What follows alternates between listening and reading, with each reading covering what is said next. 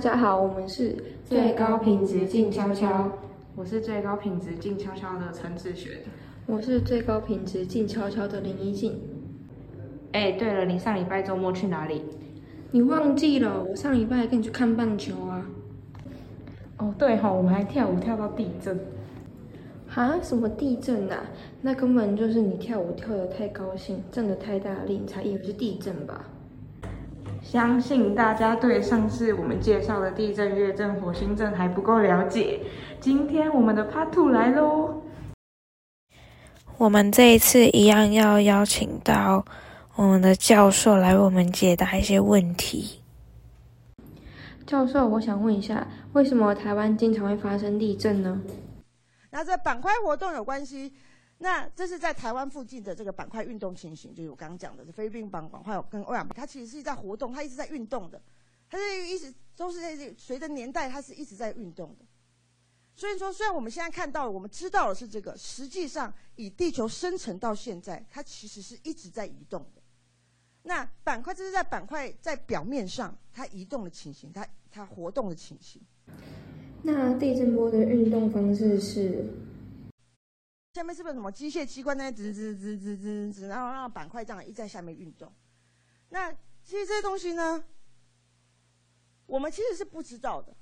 我们其实很多东西是不知道，因为我们看到都是地表的一些现象，我们看到都是地表，我们知道它在动，我们发感觉到地震，我们看到板块在动。可是其实上呢，底下发生事情啊，我们其实不是很清楚的。那就是我说的地圈，这地圈这么厚，这么深。很多事情我们是不知道的，但它就变得很重要，因为我们不了解下面发生什么事情，我们就很难知道上面为什么会发生这些现象。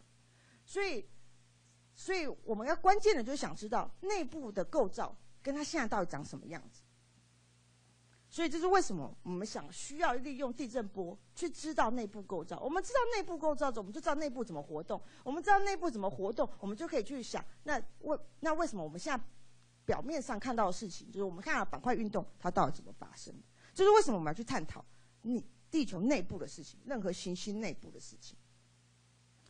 那我刚才秀给他大家看，那地震波基本上在内部传递的时候，这一个地震发生，它在传递的时候，它真的不会说在表面，它基本上是真的是传到地球内部，然后看到不一样东西，它就有不一样，它也看到任何一些特殊的一些，它都会反射一些讯号啊，折射一些讯号。那这些讯号基本上就会一直沿路被带带到路上地震站被记录到。所以这一个地震波的资讯，基本上包含了满满满满，它穿过地球内部，它带回来的资讯都记录在这个地震波里头。那可以麻烦您帮我解释一下地震波是什么吗？然后大部分沿路带带带就是沿路回回来的这些物理线特性。那这样讲的话就非常科学。那其实我们在日常生活中很常遇到。那这个这个这个的这个的概念，其实就像我们到到那个医院啊去做电电脑的断层扫描。我们在电脑断层扫描，你看这是我们就是人躺在这，然后呃人躺着，然后我们坐进去，然后基本上这四周呢有各式各样的震源，然后这震源，然后四周也有也有接接收器。那基本上它就是传递这些讯号，然后去知道你你你身体啊，或者是你脑袋发生了什么事情，有没有什么变故啊什么，就是靠这个所谓的电脑断层扫描。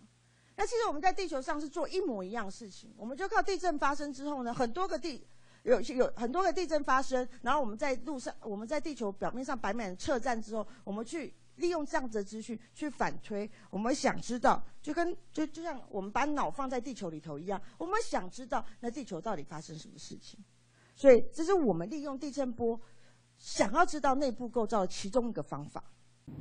既然以前的技术不够发达，那到底是怎么探索地球内部的呢？第一个非常，我觉得这个非常好的，就是一开始的想法，就里面其实有很多大大小小的火球，然后这些大大小小火球就布满在地球内部，然后它它们大家都有有的会有连，有的会不会连，然后之后呢，它们那个能量如果就是东西也可以传传传到地表，传到地表之后，它就喷发出来就变成火山。那我觉得这是一个非常直接的想法。我觉得这个就是在你还没有任何地，你还没有科学的观测的时候，我觉得这个这个想法是非常非，我觉得就就在在那个年代，我是我是我觉得我是会被说服的。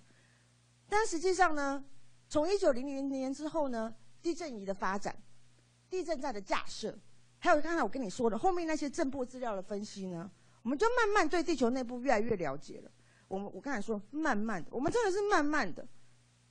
我们一开始呢，一九零六年的时候呢，我们利用很少很少的地震资料，我们科学家利用很少很少的地震资料，然后仔细去分析，然后就发现，哎，地球内部有几个主要的层状构造，有地壳，有地函，有地核。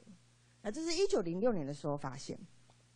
然后呢，之后因为我们知道这些东西，我们就更想知道，所以我们就放了，我们就放更多测站，然后我们再继继续做分析。科学家就继续做分析，然后慢慢呢，到了一九八五年之后呢，我们对地球内部的构造了解又更越越来越够又更清楚了。我们知道呢，呃，我们知道这个地核里面还包包分两层，一个是外核啊，一个是内核。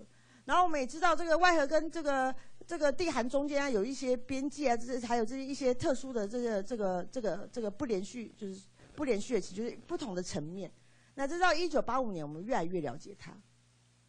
当然，我们持续科学家持续也在放车站，持续在资对资资料继续分析。那那因为我们自然灾害发生，我们就我们就更珍惜这些资料，我们就更想去知道到底为什么这些地震会发生，我们就更想知道内部构造到底发生什么事情。到了二零零五年之后，我们就发现，哎，地球不是只有这样层状、很简单、simple 的层状构造。它基本上我们可以知道说，我们可以看到有一些隐没板块啊。基本上它虽然在板块，它自从它在隐没下去之后呢，它在它在地球内部，它会跑到哪里？它会跑多深？然后我们也发现呢，地球不走东西会往下跑。那我们有地球，地球底下呢也会有热热的东西从地球很深很深。在这个这个所谓的这个核寒边界的地方，然后往上爬，所以到二零零五年之后，我们就知道啊，地球不是里面不是就一层一层一层的构造，那基本上里面是很有趣的，有东西会下来，有东西会上来。那除此，然后继续，就是二零零五年，我们知道是地球。到了二零一八年呢？那那我们知道地球就更更复杂了，那里面就更多这个这个比较小尺度的一些变化。然后我们也知道了这个地内核啊、外核啊，其实它们也是很复杂的，就是没有我们想象中，它就是一颗一颗核在那里，它不是一个就像一个苹果核在那里，它基本上它里面有很多复杂，它里面有很多活动的。那这这全部全部就是这是一零一零零年一百年来，我们利用地震学还有其他的地球科学方法，我们越来越了解地球内部在。内部长什么样子？它的状态、它的现象是长什么样子？那什么是地表振动讯号？那其中一个功用就是就是那那那地表灾害就是像我这边这边秀的这个地震是呃。十二月十号上礼拜，这个在宜兰发生一颗大地震，我不知道你们这边有没有感受到。我听说在高雄高楼建筑物还是都有感受到。那在台北，我们那时候在师大四楼，就是每个人都冲出来，因为那个摇晃程度真的很大。那这些摇晃程度基本上你都可以收到。我这边抓了两颗这个，在这个台湾那个地震网宽屏地震网里面两个资料让大家看，这是台湾资料。那除此之外，只是地震发生之后不会只有，虽然它在台湾外海发生，它不会只有在台湾有资料。只才会记录到，基本上这个地震波，就像我刚才的影片，它基本上会传递传递到地球的各个角落。那后面上面上面这两张是这个当这个地震的地震波传递到阿拉斯加记录到的地震波资料。所以这这这些都是所有因为地震、天然灾害、地震产生的这个震波资料，也就是所谓的地表震动讯号。那这个地表震动讯号呢？它的目的，第一个我刚刚讲就是第目的，就是第一个就是。我们希望我们要对震源了解，我们要想知道地震底下发地震怎么发生，它为什么发生，它底下构造什么什么样子，造成它发生这个地震。知道之后，我们想对会发生这件事情进行减灾，是减少我们灾害发生，就减少我们可以去反，就是减少我们的灾害。那另外就是我刚刚跟大家讲分析的，那就是我们既然它很它自然界发生的，我们没有办法阻止。那它既然造成发生了，造成一些灾害，那我们就要更谨慎、很小心的、细心的去了解。然后我在这边动词我是用解码，因为我真的觉得它很像解码，就解解密。因为很多东西嘛，这么多东西，这每个东西代表什么东，每个讯号，每个跳起来的讯号代表什么，它都有它代表的意义。那这些东西你都都需要去细心谨慎去解释跟了解。然后如果你细心解释这些震波资料，那基本上我们就可以更了解地球的现况。只了解地球的现况之后，我们就可以知道地球内部怎么活动，然后它的它的整个这个变动过程到底是怎么样？从从以前地球生成到现在，到底变动怎么样？它发发生发到底原因发生哪些事情？我们有现在地球，所以就是我从地球的方向先跟大家讲，我们的地表震动，除了自然灾害，还有它它它它自然灾害之后，那我们我们知道的灾害之后，我们希望利用震波可以做的事情。所以呢，我们就知道了，就是一个任何东西的地表震动讯号，可以帮助我们了解地底下的构造，了解地震，了解震源，然后了解里面的构造。那就是这是我们在地球学到的课程，我们在地球学到的指导资资资讯。那月震会有地震吗？我们有测量的仪器吗？阿波罗计划，在美国阿波罗计划的时候是，其实呢，因为因为我们人类有登月，登上月球，登上月球之后呢，人类带着仪器，那把仪器呢就架设在月球的表面上。那这是阿波罗十一的这个这个这个这个照片记录，所以是阿波罗计划，所以我们有在月球。阿波罗任务是阿姆斯壮登月的那个吗？大家讲到阿波罗任务，阿波罗 mission，大家第一大家第一个想法应该都出现就是这句话：这是人类的一小步，一个人的一小步，却是人类的一大步。这是 Neil Armstrong，就是呃阿姆斯壮他登月之后讲了这这这句话。那这句话就是。就从我小到大，大家听到阿波罗任务计划，第一个想到就是这句话。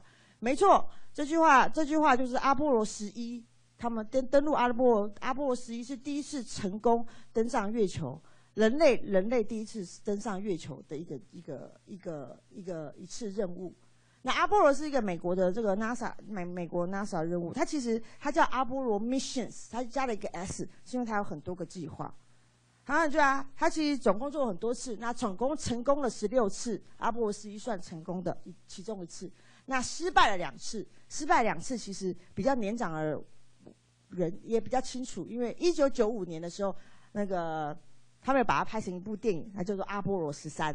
啊，阿波罗十三呢？这部拍的在这部拍的电影其实就是阿波罗 mission 的其中失败的其中一个。那基本上就是因为一些问题，他们没有办法成功的登陆阿波罗是啊，没有办法成功的登陆月球，但他们成功的返回地球。那那这也就是他这是失败其中一个。那阿波罗任务大家比较清楚，大概就这样，就是阿姆斯壮这样讲这句话，然后还有阿波就是汤姆汤姆汤姆克鲁斯演的这部电影。那他到了月球是放了什么仪器？他能做什么事情？月震仪的架设。那这是阿波罗十一放的。那这是太阳能。那这是年代是一九六九年七月，一九六九年七月，五十年前。然后这个是其中一个博兹艾德林，然后他在这地方他帮忙架设。那地震仪在这里，然后太阳能板就是专门在呃，就是给予能源，然后记录这个记记录仪在这里。所以他就把它放在那里，放了仪器。那回到地球，我们要如何收集资料？传回来，传回来在哪里呢？这个地表震动资料，它就就传回地球。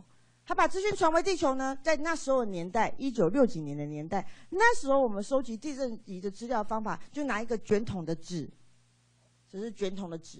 然后呢，它传回来的讯号呢，如果有什么震动的话，它就让。这个这个纸上面这个这个这个这个指针晃动，把那个晃动的讯号记录在这个纸上。那这个随着时间在走，这个转卷这个这个滚筒这个滚筒记录纸就是在走。